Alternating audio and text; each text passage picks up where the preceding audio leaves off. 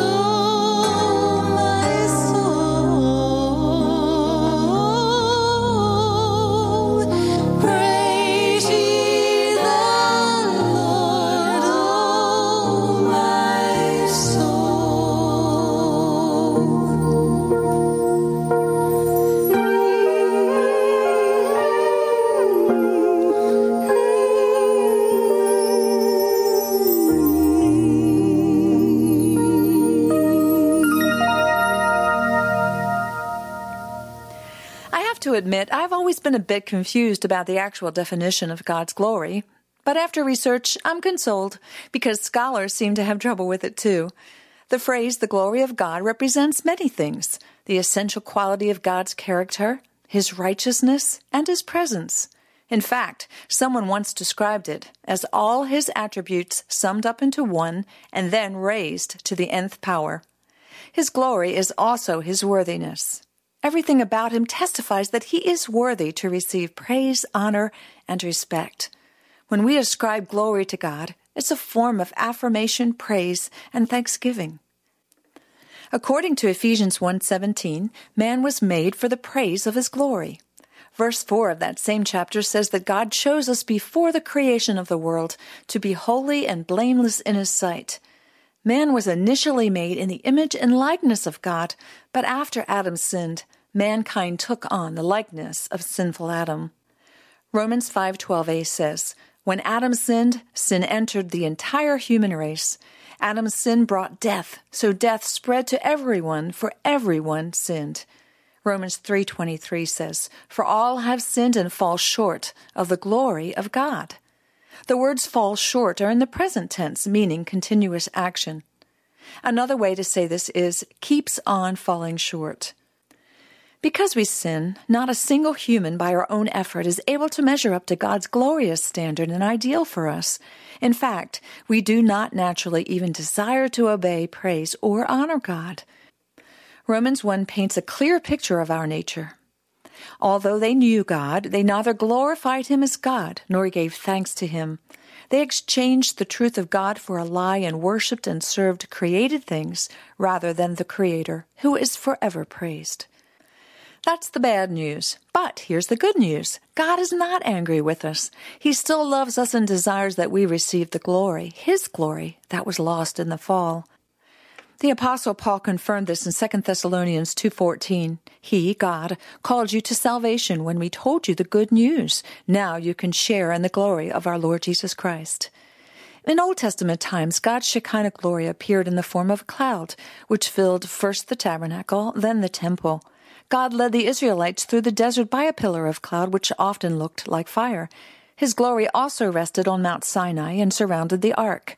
At times it was so brilliant no one could enter the sanctuary or even stand. But this was not enough. Man could see it, but not experience it. So God chose to send his glory to earth in the form of his son, Jesus.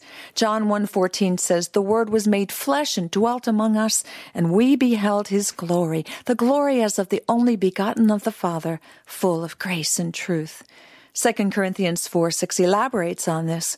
For God, who commanded the light to shine out of darkness, has shined in our hearts to give the light of the knowledge of the glory of God in the face of Jesus Christ. Before Jesus ascended into heaven, he said he would send the Holy Spirit to take his place. In his prayer to the Father recorded in John 17:22, he said, "I have given them the glory that you gave me, that they may be one as we are one." Those who accept the precious gift of salvation Jesus died and rose again to give receive God's glory in their hearts through the presence of the Holy Spirit. The divine likeness lost because of Adam is being restored. Once the Holy Spirit becomes a part of us, 2 Corinthians 3:18 says, we, who with unveiled faces all reflect the Lord's glory, are being transformed into his likeness with ever increasing glory which comes from the Lord, who is the Spirit. The apostle John wrote in 1 John 3 2, Beloved, now are we the sons of God, and it doth not yet appear what we shall be. But we know that when he shall appear, we shall be like him, for we shall see him as he is. So, what are we to do while we wait for our full transformation? Colossians 3 1 through 4 instructs us. Since then you have been raised with Christ. Set your hearts on things above, where Christ is seated at the right hand of God. Set your minds on things above, not on earthly things. For you died, and your life is now hidden with Christ in God. When Christ, who is your life, appears, then you also will appear with him in glory. And that, my friend, deserves a big amen. One day, eyes that are blind will see you.